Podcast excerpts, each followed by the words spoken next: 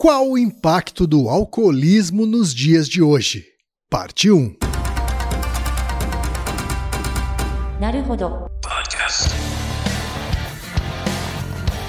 Bem-vindo ao Naruhodô, podcast para quem tem fome de aprender. Eu sou Ken Fujioka. Eu sou Altair de Souza. E hoje é dia de quê? Ciência e é senso comum. Você quer apoiar a ciência? Quer apoiar o pensamento científico? Quer ajudar o Naruhodô a se manter no ar? Ouvir os episódios e espalhar a palavra já é um grande passo. Mas existe um outro jeito.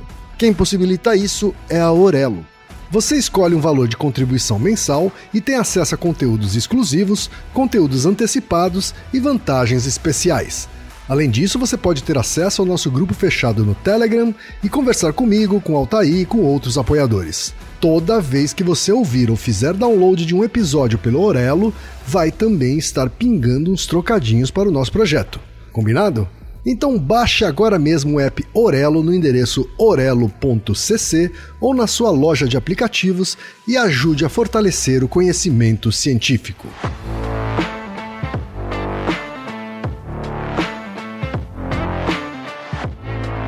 E chegamos ao momento Alura. Querido ouvinte, querido ouvinte. Você quer dar um verdadeiro mergulho no mundo da tecnologia? Migrar para uma nova carreira? Aprofundar-se nessa carreira? Então assine Alura agora mesmo. Você vai estudar, praticar, discutir e se aprofundar em uma plataforma que respira tecnologia. Na Alura, você terá acesso completo ao conhecimento, onde e quando você quiser, com novos cursos todas as semanas. E ainda tem vantagem: ouvinte Naruhodô tem desconto especial. Mas para isso é preciso acessar a seguinte URL. Anota aí: alura.com.br barra promoção barra Naruhodô.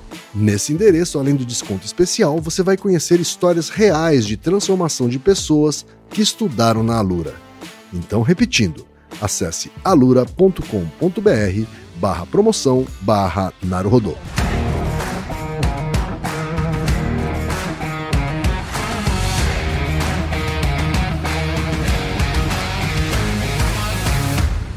Altair, temos pergunta de ouvintes, Altair.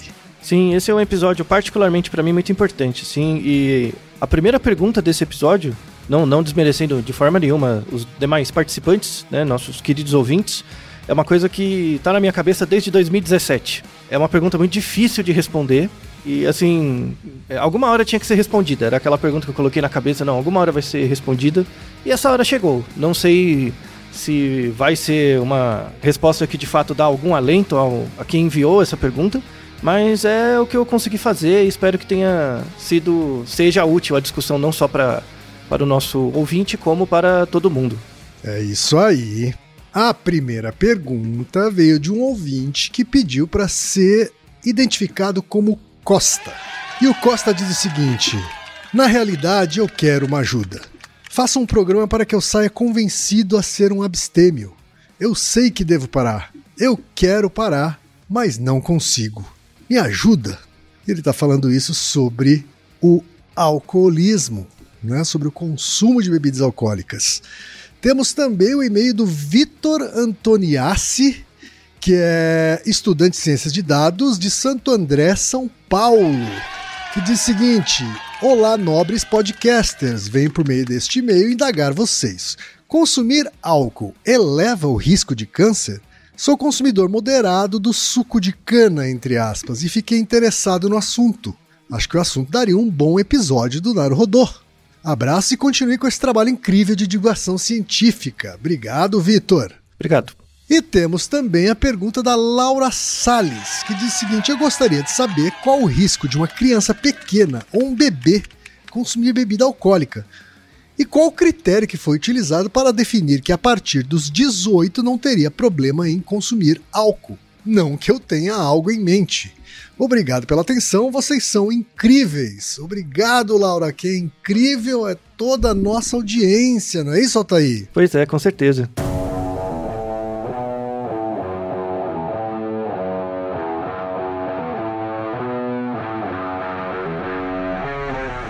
Então, a pergunta do Vitor e da Laura são relativamente ah, rápidas de, de responder, assim, né? Por isso que eles acabaram sendo integrados aqui. Eu não sei se você lembra quem, mas a gente tem muitos episódios sobre álcool. Muitos. Uhum. Falando de pedaços, né? Não só no Naruhodô, mas em outros podcasts a gente participou para falar sobre coisas de álcool também. Então, por exemplo, a gente tem um episódio 31 lá atrás. Se misturar bebidas alcoólicas pior, piora a ressaca, né? Desde o começo do Naru- Naruhodô a gente fala. Depois no um- o episódio 134 a gente fala se bebida alcoólica aumenta a longevidade mais do que exercício físico. Isso era um, um desapontando estudos, né? Aí tem episódios mais lúdicos assim, que é o episódio 52, que é no bar, se fazer xixi uma primeira vez aumenta a vontade de fazer xixi mais vezes, né? Que a gente fala do efeito do álcool para urinar, enfim, né? Esse é um episódio mais lúdico.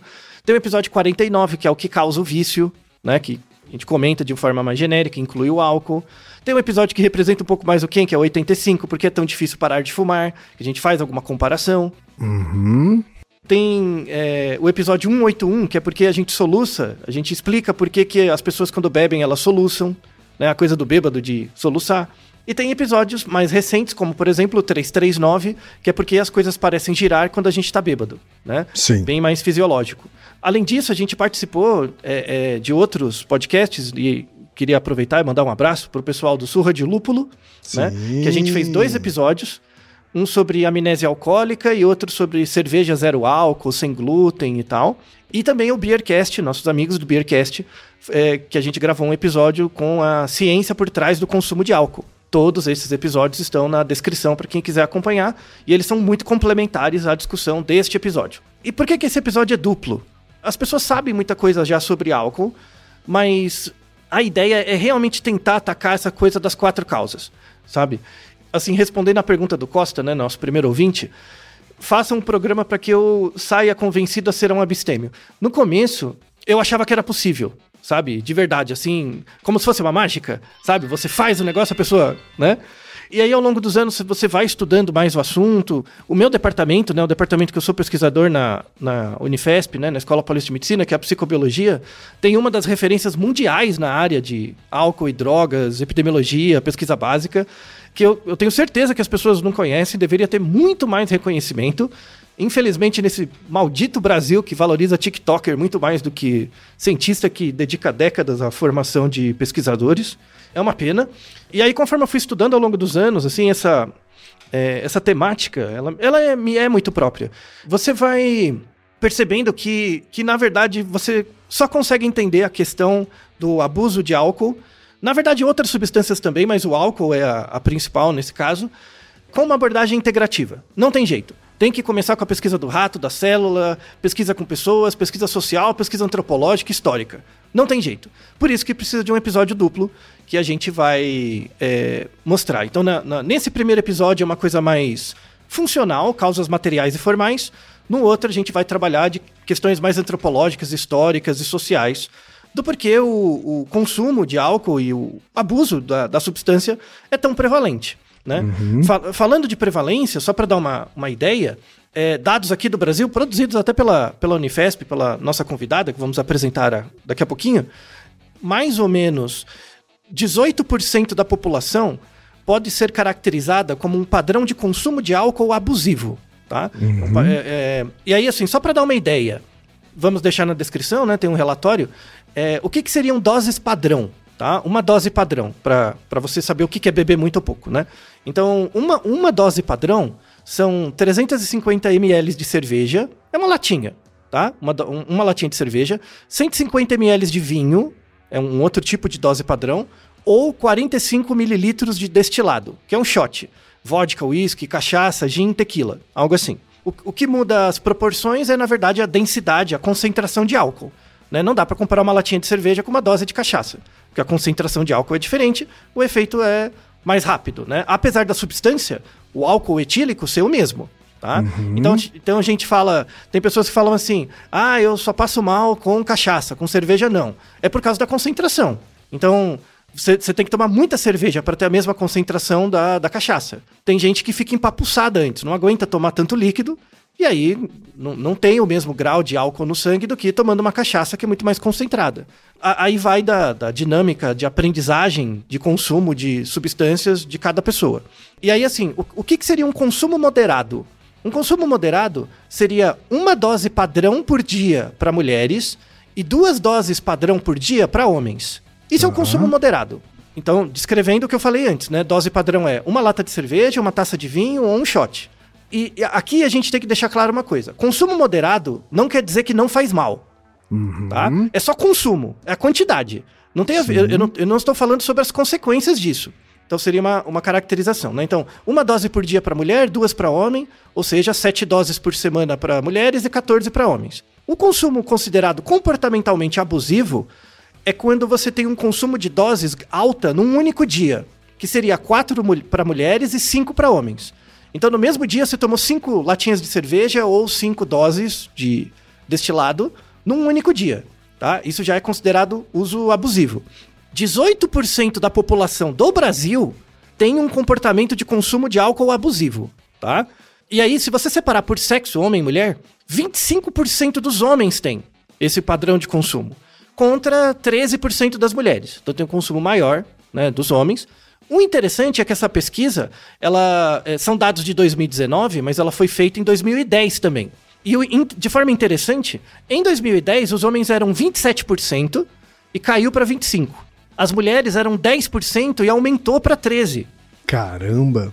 Parece que é, é, é você vê, né? Assim, é, é, vamos tratar disso melhor no próximo episódio, mas tem toda essa discussão de gênero, tem o, tem o ônus e o bônus, né? Uhum. Um, um ano seria esse, esse padrão um pouquinho mais equivalente do consumo de álcool. Eles estão ficando mais equivalentes nisso. Mas vamos discutir isso com mais propriedade para frente. Então, só para dar algumas informações. Aí, respondendo a pergunta do Vitor, né? Então, consumir álcool eleva o risco de câncer? Sim, sim, independente da quantidade. Tá? Uhum. Não, não existe consumo. É, essa coisa, ah, uma taça por, de vinho por dia para fazer bem pro coração, é bobagem. Toma suco de uva, então. Aí não tem a mesma graça, tá? É bobagem, tá bom? Então, assim, não existe consumo seguro de álcool. O que existe é o consumo social. Então, certo. É, é, é, assim, o, o, beber socialmente não quer dizer que não implique em riscos biológicos na causa material. Então, isso vale para comida, isso vale para exercício, isso vale para um monte de coisas, tá? Então, cada comportamento que você emite, ele tem um reflexo e sofre influência do ambiente social. Muitos desses comportamentos, você emite esse comportamento para fazer parte de um contexto social coletivo, e isso tira alguma coisa de você também do ponto de vista formal e material do seu corpo.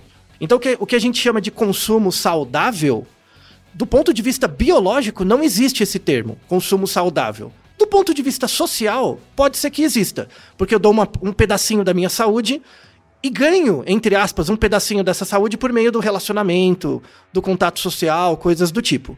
Então, é, é, mais complexo do que parece. E aí tem a pergunta da, da Laura, que é muito boa, né? Por que, que 18 anos é. colocaram isso como idade? Né? Depende do país. Tem país que é 21, tá? Uhum, e mesmo sim. assim, por que, que é 21? Por que, que não é mais? Por que, que não é menos?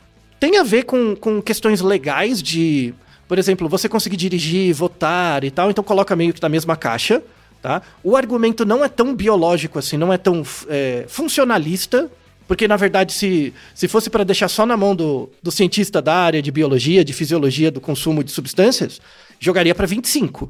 Tá? A gente joga para o final do tempo de maturação do cérebro. Uhum. Que, é, que, é um, que é uma idade, inclusive, que diz respeito a todo tipo de droga, né, Altair? Isso, exatamente. Por quê? Porque o seu cérebro amadureceu 100%.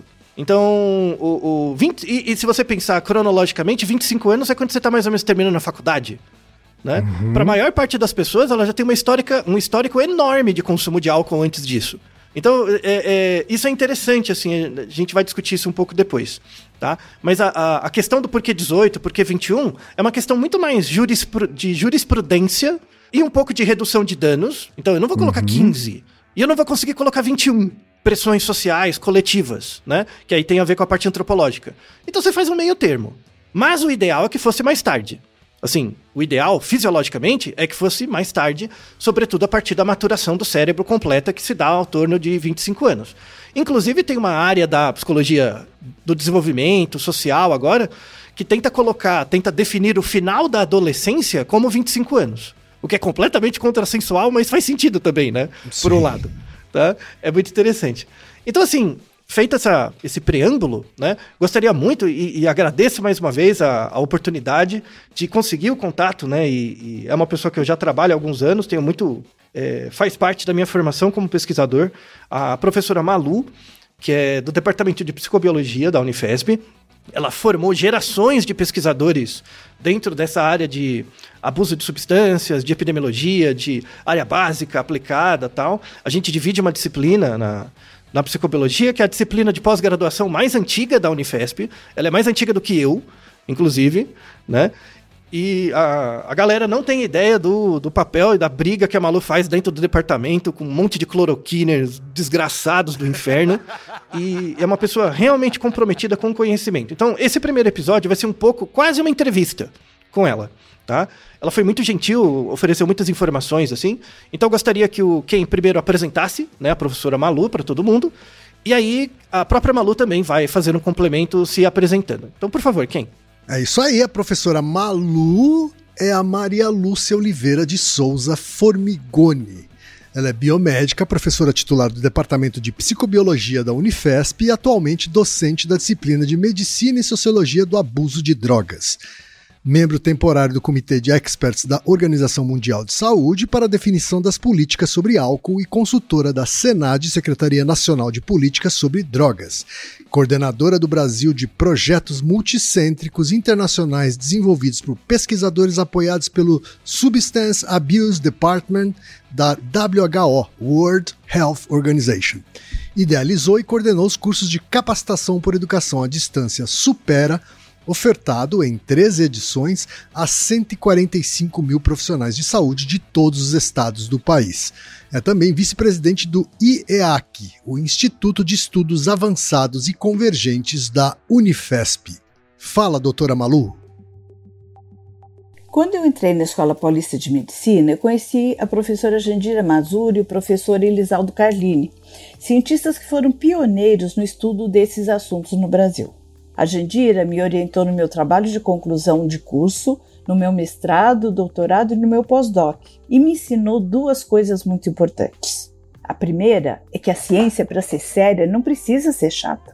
E a segunda é que não existe uma diferenciação grande entre pesquisa básica de um lado e pesquisa clínica de outro. Na verdade, existem perguntas, hipóteses que precisam ser testadas e algumas podem ser testadas em seres humanos e outras precisam ser testadas em animais.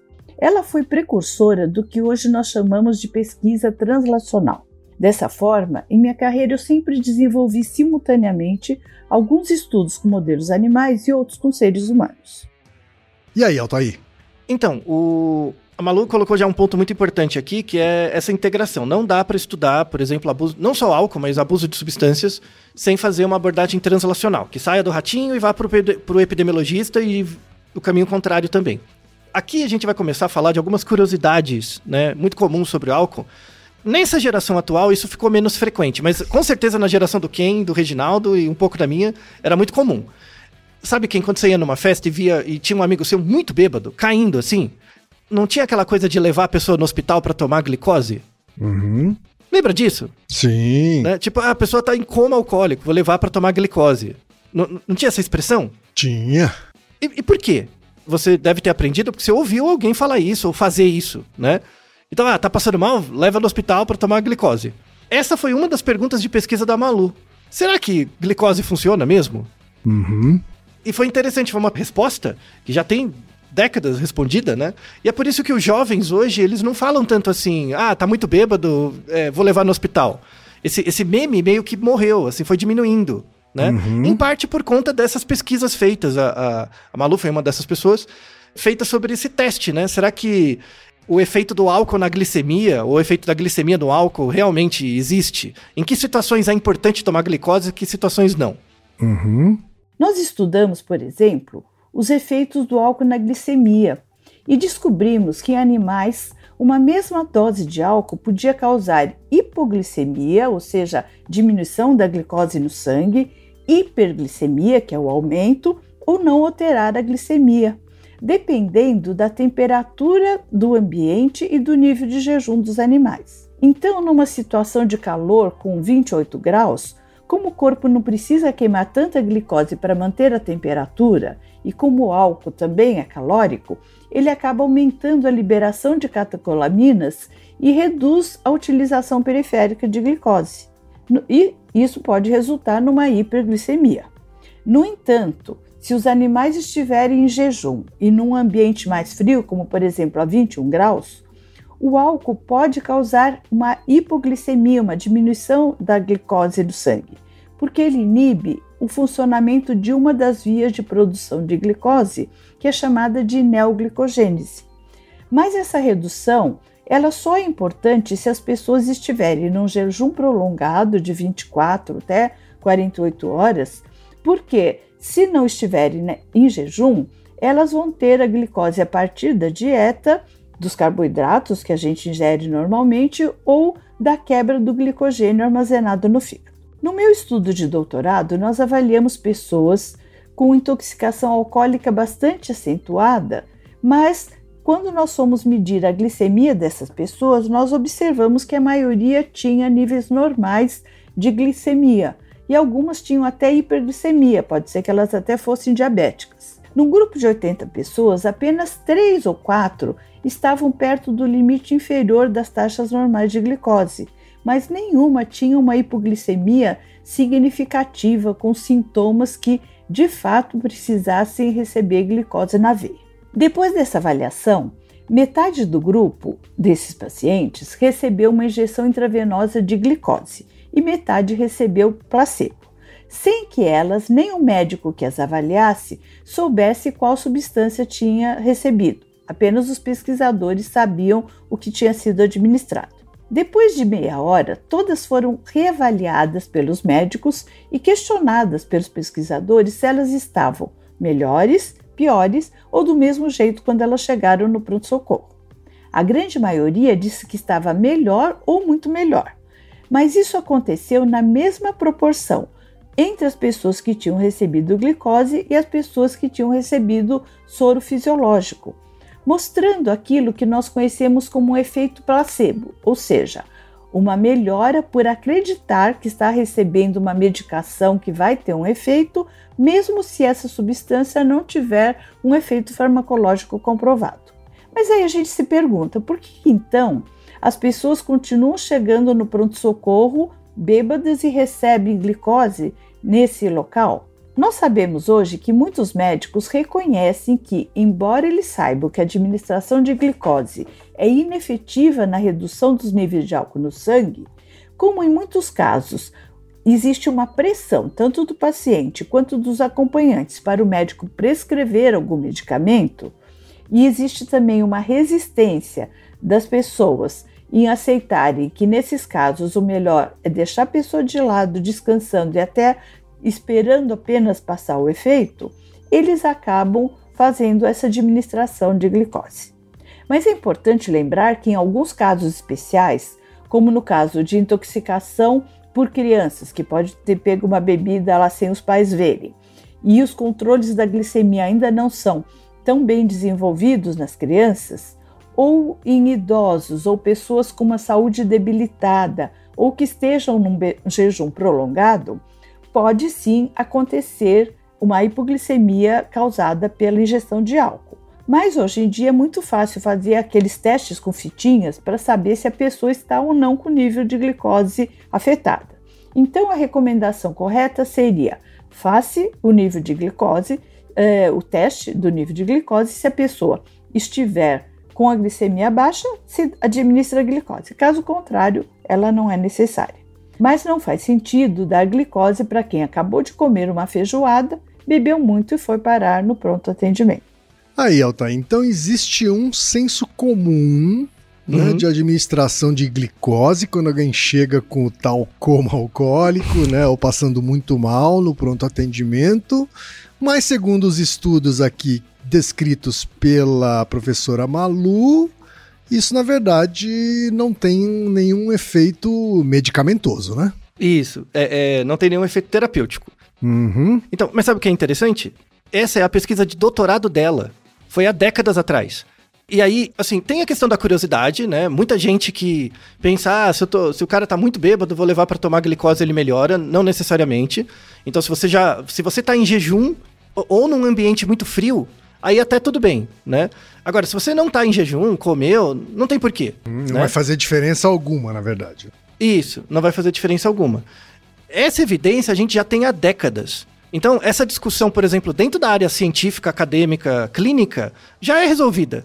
Só que leva décadas para isso cair na boca do povo. Então, para nossa geração, a minha a sua, quem? É, é, você lembra, o cara tá muito bêbado, glicose. As gerações mais novas não. Uhum. E, e não é porque foi dito para elas que a, essa informação pra gente não é, verda, não é verdadeira. É que simplesmente parou-se de falar. E essa é uma pegada. Por isso que a, a questão do álcool ela é, ela é transgeracional, assim, é muito importante. Porque tem várias, vários memes que surgem numa época e não é que depois eles são desmentidos, eles só não são reforçados. E aí vai perdendo. Por exemplo, publicidade infantil. Publicidade infantil no passado se achava que não, é, não tinha problema. Então fazia. A partir do momento que começou a sair os, sair os estudos, você nunca viu, por exemplo, numa, num- numa discussão de agência, que é proibido fazer propaganda para criança. Não é. Simplesmente a informação começou a andar, aumentou o conhecimento geral e simplesmente começou a ficar feio. Sabe? Começou a ficar feio fazer propaganda para criança. Não teve uma proibição. É, e, eu, e, e também há, começa a haver pressões de movimentos sociais, né? Nesse sentido, assim. Baseado nesses estudos. Exato. E aí não é uma coisa necessariamente proibitivista, sabe? Tipo, ó, olha a evidência. A gente, olha o estudo. Tipo, é placebo te dar te dar glicose. Então você vai ficar brigando contra o quê? Aí as pessoas É, param de falar e É diminuem. claro que o capitalismo é mais cruel do que isso, né, Altair? Então, Sim. assim, num, num primeiro momento há uma pressão social ou dos movimentos sociais, baseado em estudos científicos, espera-se um comportamento mais decente a partir disso, e se isso não acontece, aí acaba tendo que virar lei. Isso, mas veja que é uma coisa transgeracional. Sim. Não vai acontecer em dois, três anos. Não. Tá? Então, então, por exemplo, essa coisa da glicose e do álcool, que pra gente era muito comum, né? Você ouve isso, né? Muito, leva no hospital tal. Hoje não, não, não funciona, não aparece tanto. Quando o cara tá Uhum. ruim, ah, deixa ele aí de lado. Pelo menos ele não engasga no vômito dele, deixa ele de lado. Ou sim. seja, é- é- esse é o efeito da política pública. O efeito da política pública no longo prazo é quando ela começa a entrar nos discursos naturais das pessoas. Naturais no sentido de cotidiano das pessoas. Uhum. Aí você vê o efeito de uma política pública. E é por isso que, por exemplo, trabalhos como o da professora Malu não aparecem. Porque, na Uhum. verdade, o resultado é uma pedra que você joga no lago e vai andando, vai gerando ondas e a coisa demora muito. E você tem a amnésia da fonte. Né? Certo. Mas foi muito investimento para chegar nesse tipo de, de coisa. Quer ver um exemplo atual? Esse é um exemplo mais clássico, assim, que tem 30, 40 anos de diferença, né? A Malu continua fazendo pesquisas, né? Essa pesquisa do, do- da glicemia e do álcool foi na, no doutorado dela, faz muito tempo. Mas pesquisas atuais dela, por exemplo, que já tem evidência, só que as pessoas ainda, entre aspas, não acreditam, ou seja, a política pública ainda não foi incorporada pela fala das pessoas no dia a dia, que é a, a perigosa associação entre álcool e energético. Tá? Tem muita festa, inclusive música, funk, sertanejo, que canta tomar energético, é, é, guaraná com vodka, guaraná com uísque, alguma coisa assim. É, é, isso é muito ruim, muito ruim mesmo. Tá? E a gente já tem muitas evidências em vários lugares mostrando com isso. E aí eu pedi para Malu também acrescentar um, um áudio a respeito. Nós sabemos que nem todas as pessoas reagem da mesma maneira à ingestão de bebidas alcoólicas. Vocês devem conhecer algumas pessoas que ficam extremamente animadas, falantes, amistosas quando bebem. Outras se sentem mais tranquilas e relaxadas ou só têm sono, sem nenhum efeito estimulante. A mesma coisa acontece em animais de laboratório, como os camundongos. Partindo dessa observação, nós procuramos comparar animais que mostravam estimulação após a administração de álcool com outros que não, não apresentavam esse tipo de estimulação. E nós descobrimos diferenças entre esses animais em relação aos sistemas de neurotransmissão cerebral, isto é, a maneira como os neurônios se comunicam no nosso cérebro, armazenam memórias e enviam informações para outros órgãos. Além disso, nós descobrimos que nos animais que se estimulavam com álcool, o efeito era cada vez maior quando nós administrávamos, por exemplo, durante três semanas. E esse efeito aumentado nós chamamos de sensibilização ao efeito estimulante do álcool.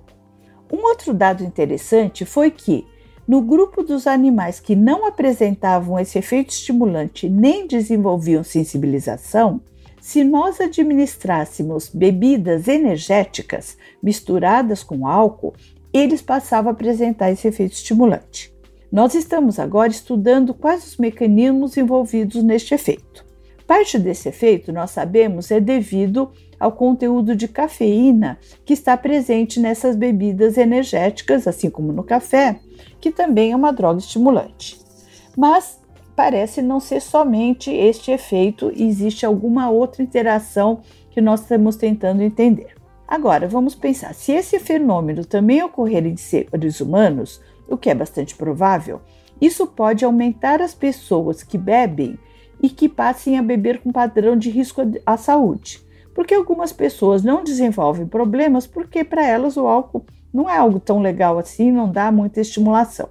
Mas se de repente essas pessoas que estavam biologicamente protegidas de se tornarem bebedores de risco ou pessoas dependentes começarem a beber junto com bebidas energéticas e isso der uma sensação boa, isso aumenta a proporção das pessoas que bebem com padrão de risco à saúde, tanto a saúde física quanto a saúde mental, e pode levar a problemas uh, importantes, inclusive de relacionamentos familiares, sociais, no trabalho. Tá aí, Alta. Então, o energético ele pode ser um potencializador aí do, do, do, vício em bebida alcoólica, é isso? isso? Não só do efeito do álcool, quanto, quanto da dependência. Aí a, a Malu colocou aqui duas coisas muito importantes. A primeira é a sensibilização. Então, organismos. E, e, e se você pensar em camundongo, ratinho, né? Geneticamente eles são bem parecidos entre si. Né? Muito mais parecidos do que pessoas, né? A gente, a gente tem muito mais variabilidade. Mesmo Sim. entre eles, que são muito similares geneticamente, você já tem variabilidade na sensibilização ao álcool. Alguns é, se tornam dependentes muito mais rápidos do que outros. Certo. Então tem uma carga, tem um, peso genético. Não, não existe um gene, tem uma classe de genes, é bem. É, é para isso. O, o, que a gente já tem de evidência dessa causa material é que, assim, todo mundo tem um grau de sensibilização, é, é tudo bem, né? Só que essa sensibilização varia bastante, varia conforme o contexto e o peso genético, tá? Uhum. O, e, e, e mais, o risco genético pode ser transferido para a próxima geração. Isso já é bem hum. descrito. Por exemplo, uhum. imagina que eu não tenho, eu não tenho, não tenho uma genética de risco para álcool. Ou seja, uhum. minha sensibilidade é baixa. Tá? Imagina, tá. minha sensibilidade é baixa. Só que aí, pela vida, pelos contatos, enfim, eu começo a beber muito. Uhum. Quando eu começo a beber muito, isso vai gerar uma mudança epigenética, não nas minhas células somáticas do meu corpo, mas certo. nas minhas células germinativas. Que são as células que vão gerar, por exemplo, o esperma né, os espermatozoides. à reprodução. Uhum. Reprodução, né? Ou seja, eu posso ter modificações, o meu comportamento gera modificação no meu padrão genético, não me condicionando a ter um maior risco de alcoolismo, mas passando esse risco para frente, certo. no filho, tá? Uhum. Então, isso vale isso, tanto para homem quanto para mulher. Independente, isso, isso não tem diferença para o sexo, mas uhum. tem diferença para o gênero. Por quê? Porque gênero tem padrões de consumo determinados historicamente, antropologicamente, Sim. culturalmente. Tá? O, é, os homens eles têm um comportamento de risco é, maior, assim. Né? Isso, porque consomem um mais doses padrão. Porque consomem mais doses padrão, né? É, seja por causa da, da composição corporal, né? Porque para você ter a mesma quantidade de álcool no corpo, você tem que diluir mais, então você tem que beber mais. E também pela própria questão do padrão de consumo, do que é esperado, enfim. Então, essa questão da sensibilização é super importante. Tem muita variabilidade. O que a gente Sim. já mostra como evidência é que tomar energético junto, tipo, ganha da sua falta de sensibilidade. Ah, eu não consigo beber muito, eu não gosto. Você começa a tomar energético, começa a dar o barato. Aí você começa a gostar. Aí lascou-se. Uhum. Então... Porque, na verdade, né, vamos, vamos relembrar, assim, né? A gente não tá, a gente não tá sendo aqui moralista, é, né? É, misericórdia. Em relação a isso, né? A gente está falando de evidências científicas, né? Assim, Isso. óbvio que droga ela atrai as pessoas porque ela né, muitas delas causam sensações boas. Isso, porque ela é né? boa no começo. E sim. aí tem pessoas que não tem ba- barato com álcool, mas que ao usar o energético misturado à bebida alcoólica, aí passam a achar barato. Isso. E Uhum. começa a beber mais. Porque tem a taurina, a cafeína, é mais estimulante, você bebe mais, você aguenta Sim. mais. No Uhum. caso de homem, que é uma cambada de malditos, né? Começa a fazer mais merda, recebe Aham. mais apoio social porque fez mais merda, porque depois vai lembrar de você. Olha, lembra quando você fez aquela merda? Todo mundo dá risada, Sim. te integra mais no grupo. Já viu, Uhum. né? Tipo, achei eu, você, o Reginaldo, ele tem muitos exemplos pra mostrar disso, Uhum. né? Só que isso ainda não colou. Essa Não evidência de colou, saúde não, pública, né? Não- não- é, é mal é falado isso, né? Exato, é muito pouco falado.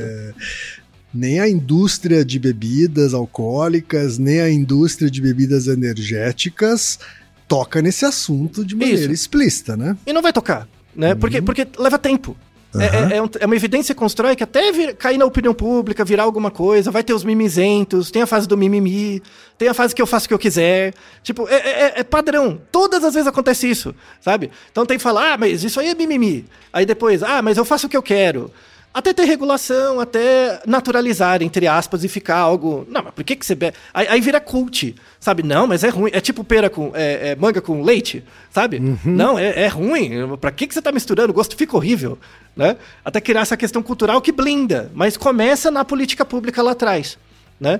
E é por isso que stakeholder não investe em pesquisa científica. Por quê? Porque o resultado vai ter décadas na frente e não vai ser por causa do seu investimento. Sim. Por isso tem que ser uma coisa do Estado. Tem que ser o. Estado pensando na, na saúde dos cidadãos daqui a décadas. E, de novo, como quem bem mostrou, a ideia não é ser moralista. A ideia é mostrar que não faz bem. Você pode ter, em alguns contextos, por padrão de consumo, por forma, por motivo, uma redução do dano. Mas não quer dizer que Sim. faz bem. Sabe? É- é- essa é a postura. Sabe? Que tem um monte de gente bocó que fala: ah, tudo bem, álcool faz mal, mas maconha não. Bobagem! É uma asneira também. Tipo, a questão é o quanto de mal você consegue reduzir. Né? Aí você tem mais controle. Tá? Então, é, é, de novo, eu tô desde 2007 pensando nisso. Então, uma das falas pro nosso amigo Costa, né? Se pensar que ele quer um programa para se tornar um abstêmio, a ideia de se tornar um abstêmio é talvez você nunca consiga. Mas a ideia é você pensar em uma escada muito longa feita de degraus pequenos. E esses degraus são, são comportamentos, percepções que reduzem pequenos cubinhos de consumo. Você vai reduzindo o consumo ao pouco. A, a ideia é você valorizar seus pequenos progressos. Uma política individual de redução de danos, assim. Isso, isso. Mas alimentado por suporte social Sim. e também por evidência científica, que já é ma- muito mais do que presente. Claro. né? E, de novo, não é para ter dó de stakeholder. O stakeholder tira o dinheiro dele e coloca em outra coisa. Sabe? Uhum. Ele, ele tira do, do álcool e vai para jogo de azar. Sabe? É, é- é- ou vai para jogo eletrônico. Sabe? É, é outra parada. Sabe? Não, não, é para ter dó disso. Tá bom?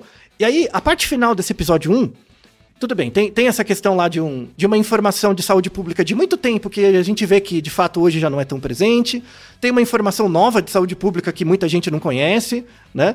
Mas, mas, mas tudo bem, e, e como que eu sei, eu, indivíduo, se eu tenho risco é, para ter problema com o consumo de álcool? Né? Co- Como que eu faço?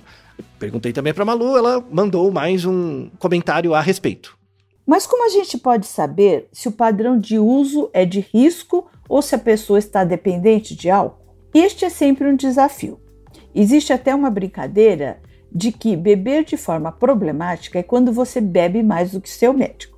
Mas vamos convir que esse não é exatamente o melhor critério.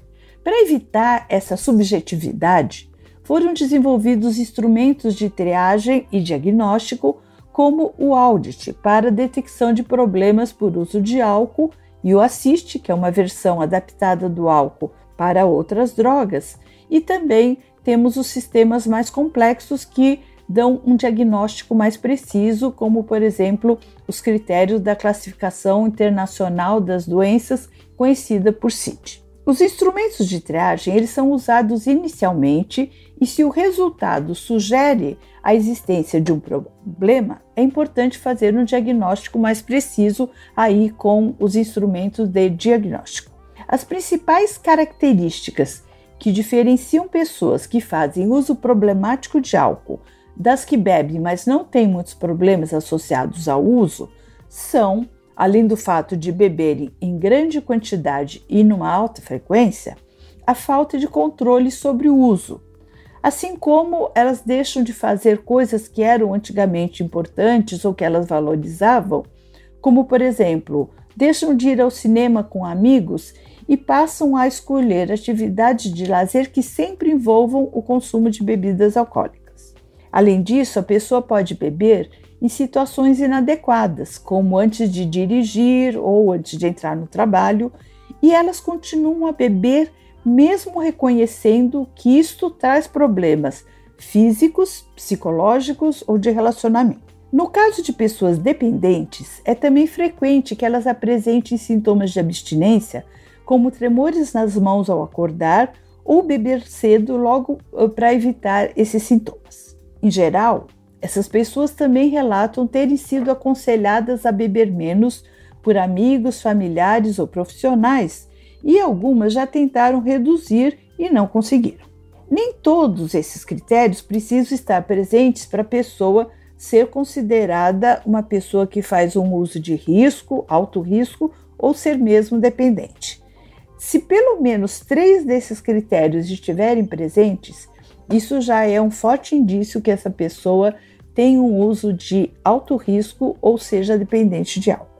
Os instrumentos de triagem eles também são muito importantes para se realizar estudos epidemiológicos, populacionais, e esses estudos são essenciais para que a gente possa planejar ações de saúde pública. Além disso, os instrumentos de triagem são importantes também para se medir, se avaliar qual é o resultado de um tratamento, quanto que um tratamento é efetivo ou quanto um programa de prevenção é efetivo. Então, se mede antes e depois da aplicação da intervenção, do tratamento ou do programa para saber uh, se isso realmente funciona.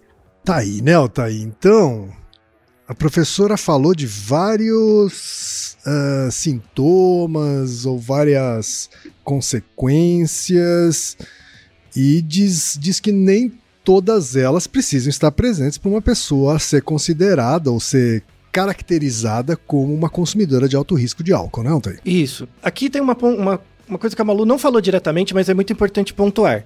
O, o nome alcoolismo, na literatura, ele tem sido cada vez menos utilizado. Na verdade, não é utilizado há pelo menos uma década, de forma tá. formal. Tipo, uhum. você dizer que, por exemplo, uma pessoa é alcoólatra, de novo, não é essa questão de preciosismo com a língua. É de fato, uhum. é, é, a, a, literatura científica se dar conta de que o, o beber compulsivo é um fenômeno multifatorial histórico, cultural, social, individual, genético, tudo mais. Tá? É as quatro causas mesmo. Tá? Então, quando você diz que uma pessoa. De novo, no senso comum, você falando no dia a dia, tudo bem. Por isso que no título do episódio a gente fala de alcoolismo, que é para atrair a pessoa, né? Claro. Pra, isso. Mas mas aí a, a, questão é que, assim, você dizer que uma pessoa é alcoólatra é como se colocasse todo o peso nela. Quando, na verdade, tem todo um contexto que levou nisso. Claro. É, isso é diferente da, da pessoa, por exemplo, ter uma doença. Sei lá, ela tem diabetes tipo 1. Né? Uhum. Diabetes tipo 1 é genética. Tipo, é uma condição da pessoa, tudo bem. Aí, aí, o ambiente modula. O alcoolismo uhum. não. Você não nasce alcoólatra, não faz sentido. Então, muita gente tem, assim, a, a, o distúrbio de consumo de álcool, ou distúrbio por consumo de álcool, ou distúrbio por consumo excessivo de álcool. Porque aí, assim, é uma coisa que é tá na pessoa, mas não só. Sim. Né? E nesse sentido pode ser mudado, né? A pessoa é totalmente funcional, boa, legal e tal, mas tem esse problema. Né? Uhum. Né? E, e, por isso Assim que... como, sei lá, o, o tabaco já foi muito mais aceito socialmente. Isso. Né? E, portanto, muito mais consumido né, do que é, a partir do momento em que você começa a proibir o consumo dele em diversos ambientes, né? Isso, e aí você reduz o consumo, e aí, assim, pessoas que teriam risco não desenvolvem, e uhum. pessoas que não teriam risco também não entram em contato, e, e tudo bem, tá? Isso é, isso é necessariamente bom? A gente vai ver no próximo episódio, tá? Sim e não, porque, de novo, no caso do álcool, o álcool, ele é a substância psicoativa mais usada na história, eu não tô falando da sociedade atual. Tá? Não vem com essas coisas de ayahuasca que é usada, que é ritual. É, blá, blá, blá. O álcool não. é muito anterior ao capitalismo, inclusive. Muito anterior a, a boa parte das sociedades modernas mesmo, sabe? Uhum. Ela é muito anterior às cidades, sabe? Certo. Ela tem milhares de anos mesmo, tá? E, e, aí tem um, tem um discurso importante também. Muita fala, ah, por que, que é uma coisa milenar tem que ser respeitado, logo é bom. Isso é asneira também. Por quê? Tão antigo quanto o consumo de álcool é a escravidão. Não sei se vocês sabem, né? A maior parte da história humana a gente escravizou pessoas. Tá? Essa parte de, de E não é só porque isso mundo. é milenar, é- ela deve ser respeitada. Misericórdia, né? Você tem que ser refletido sobre tudo. Claro que é uma evidência antropológica. E aí, ninguém melhor que os antropólogos para dizer que você não pode naturalizar as coisas. Tipo, ah, o álcool sempre esteve presente em todas as, a- as civilizações. Se você encontrar uma civilização em que ele não era presente, já não é natural, não faz parte. Tá? E tem. Temos, temos, antropologicamente, temos estudos de antropólogos que mostraram sociedades. é, é, e não é essa coisa religiosa, sabe? De, ah, não pode beber porque faz mal, tá? essa coisa islâmica. Aliás, uma curiosidade interessante: o nome álcool vem do, do árabe. Olha que contradição, né? Alcohol é, é um termo, é uma frase árabe. Que, na verdade, é, álcool é um tipo de é, maquiagem Maquiagem. É feita com uma substância fermentada, logo já era álcool, né? É, uma- é um delineador de olho. Tem um tipo, não é usado hoje porque faz mal, tá? Mas no passado as pessoas usavam lá um monte de coisa pra se enfeitar e se intoxicar também, sem saber, né? Mas tinha uma usada muito na região da Arábia Saudita, na época, Iraque e tal, que chamava álcool, né? Álcool era um, de- é um delineador de olho, né? E o nome álcool saiu disso. E era engraçado porque a- o nome álcool, tipo álcool como geral, então vinho, cerveja, cachaça, você tem um nome só, só surgiu no século XX. Antes eram coisas diferentes, né? Por isso que era muito difícil avaliar o risco de consumo, porque antes do século XX, beber cerveja e beber vinho era completamente diferente. Não é comparável, né? Certo. Porque são ligados a tradições alimentares diferentes. Aí bebe muito da antropologia. Então você unificar isso veio com o avanço da epidemiologia e com o avanço das pesquisas em saúde pública. É um fenômeno moderno. Certo. Tá? Então, para encerrar esse episódio, é, deixamos na descrição tanto o questionário Audit quanto o Assist. O, o Audit ele é específico para consumo de álcool mesmo, né? Então, ele é, ele é um questionário em que você coloca seus padrões de consumo de álcool, quanto que você bebe por dia, por semana, enfim. Né? Que Cada tipo um de... pode re- eh, livre. responder esse questionário livremente, assim, Livremente. como um autodiagnóstico, vamos dizer Isso, assim, exatamente. uma- um primeiro autodiagnóstico. Isso. É, é, em várias intervenções online ele é apresentado para a pessoa se auto-observar. Tá na descrição, né? Um dos primeiros links você pode colocar lá. É, e aí, dependendo da pontuação, você pode ter um padrão abstêmio ou de baixo consumo, de consumo risco moderado, risco alto ou dependência. Então, isso também é uma informação importante. O Assist, ele, ele é também um screening, só que ele também inclui outras drogas. Tabaco, maconha, enfim. E, e eles são validados mundialmente. É, é usado em vários lugares do mundo, dá para caracterizar os países, ranquear e tal. E o Brasil, infelizmente, é um dos que tem maior pontuação, maior prevalência de pessoas em situação de dependência de álcool no mundo. Tá? As pessoas ficam pensando pros outros, né? Fica pensando russo, fica pensando, é, sei lá, es- escocês, mas não, a gente não tá tão longe assim. Tá? Não tá- Países, países com um clima mais frio, né? Isso. Fica pensando no, no clima mais frio, ou a- aí, aí volta na questão da glicemia, né? Porque você fica hipoglicêmico mesmo, porque tá frio, você come pouco. Uhum. Enfim, aqui nossa, nossa tradição de, de cultural de consumo de álcool é diferente, né? Então, é um fenômeno interdisciplinar, e, e exatamente por isso é tão interessante, tá? Uhum. Então, assim, a gente encerra esse primeiro episódio fazendo essa apreciação final do, do, do fenômeno do consumo de álcool como um fenômeno que é estudado pela saúde pública e pela epidemiologia e gera efeito. Sabe, assim, as políticas de saúde pública para prevenção, controle, redução de riscos do consumo de álcool têm funcionado. Só que é bem devagar. Né? É bem devagar. E, e muito, muito mais devagar do que a gente gostaria, do que as pessoas gostariam. Seja por elas mesmas. Às vezes a, a pessoa, a pessoa gosta de tomar a pinguinha dela. Tá, sabe? Ela acha que não faz mal. Tudo bem. Só que a ideia é que faz. Se, se você pensar na causa material, qualquer consumo faz mal. A questão Eu é- acho que o grande, a grande mensagem dessa primeira parte é essa, né, Altair? Você não. Você pode até beber. Mas não venha dizer que isso não faz mal. Isso. né? Então, o que que você tá dando em troca? é, aham. né? O que, que você está dando em troca? Sabe? É, é, aque- a- a- quando que você parte, por exemplo, para a dependência? É quando o consumo de álcool ele já tem um padrão da sua, da sua rotina tão grande que aí você, você faz coisas para beber. Você não bebe para fazer coisas. Sim. Você faz coisas para beber, você inverte a lógica. Sim. Então, ah, eu, eu, por exemplo, ah, toda sexta, eu fico trabalhando a semana toda esperando sexta-feira para ter o happy hour, tomar minha cervejinha, né? Ok, zero problema com isso. Só que você pode fazer uma reflexão. Por que, que você tem que viver uma vida em que cinco dias você fica igual um cachorro desgraçado para ter que passar lá duas horas no bar? Por que, que você vive essa vida? Sabe? Então, o, o, o, o, quanto, o quanto que o, o- E aí é uma questão fantástica da antropologia. O quanto que o álcool ajuda a gente a manter situações de colonialismo, de dominação, de hierarquia né? Porque a Sim. pessoa se prende nessa parte do prazer e, e se condiciona a viver uma vida que ela não merece viver e fica preso nisso. Então, assim, você toma uma cerveja por semana. Só uma, tá? Você não tem um consumo abusivo. É um consumo ok, né? Mas por que, que você consome essa cerveja? Para alimentar um, um, um esquema que te faz mal, né? No longo prazo. Ou seja, para você aguentar viver uma vida que é desigual, né? Então, é- é- não é um consumo é, ruim, dependente, mas é ruim também, né? E tem o contrário, tem situações em que você tomar o álcool é bom, mesmo, sabe? O que você, o que você recebe em relação ao que você dá gera um saldo positivo. Mas isso tem que ser um, o- balizado pela saúde pública, mas tem que ser um- uma decisão individual balizada. Sem, sem basear em generalização, sem basear em, em, é, resposta pronta, em dancinha de TikTok, qualquer coisa assim.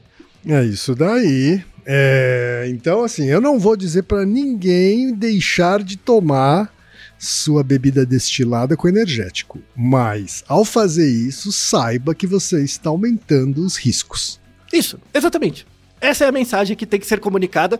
Tá vendo? Ninguém como um bom publicitário para comunicar o melhor pitch. Ok, muito bem. Vamos ficar com essa mensagem final de, pro primeiro episódio. E no próximo episódio vamos expandir essa questão antropológica, social, histórica e também falar sobre tratamento. É isso aí. A gente se vê então daqui uma semana na parte 2 desse episódio duplo. E Naru Rodô, ilustríssimo ouvinte. Você já sabe, aqui no Rodô, quem faz a pauta é você. Você tem alguma pergunta pra gente ou quer comentar algum episódio? Escreva pra nós. podcast@naruhodô.com.br. Repetindo, podcast@naruhodô.com.br. e lembre-se, mande nome completo, idade, profissão e a cidade de onde você está falando. É isso aí. な Esse podcast é, é, é apresentado por b9.com.br.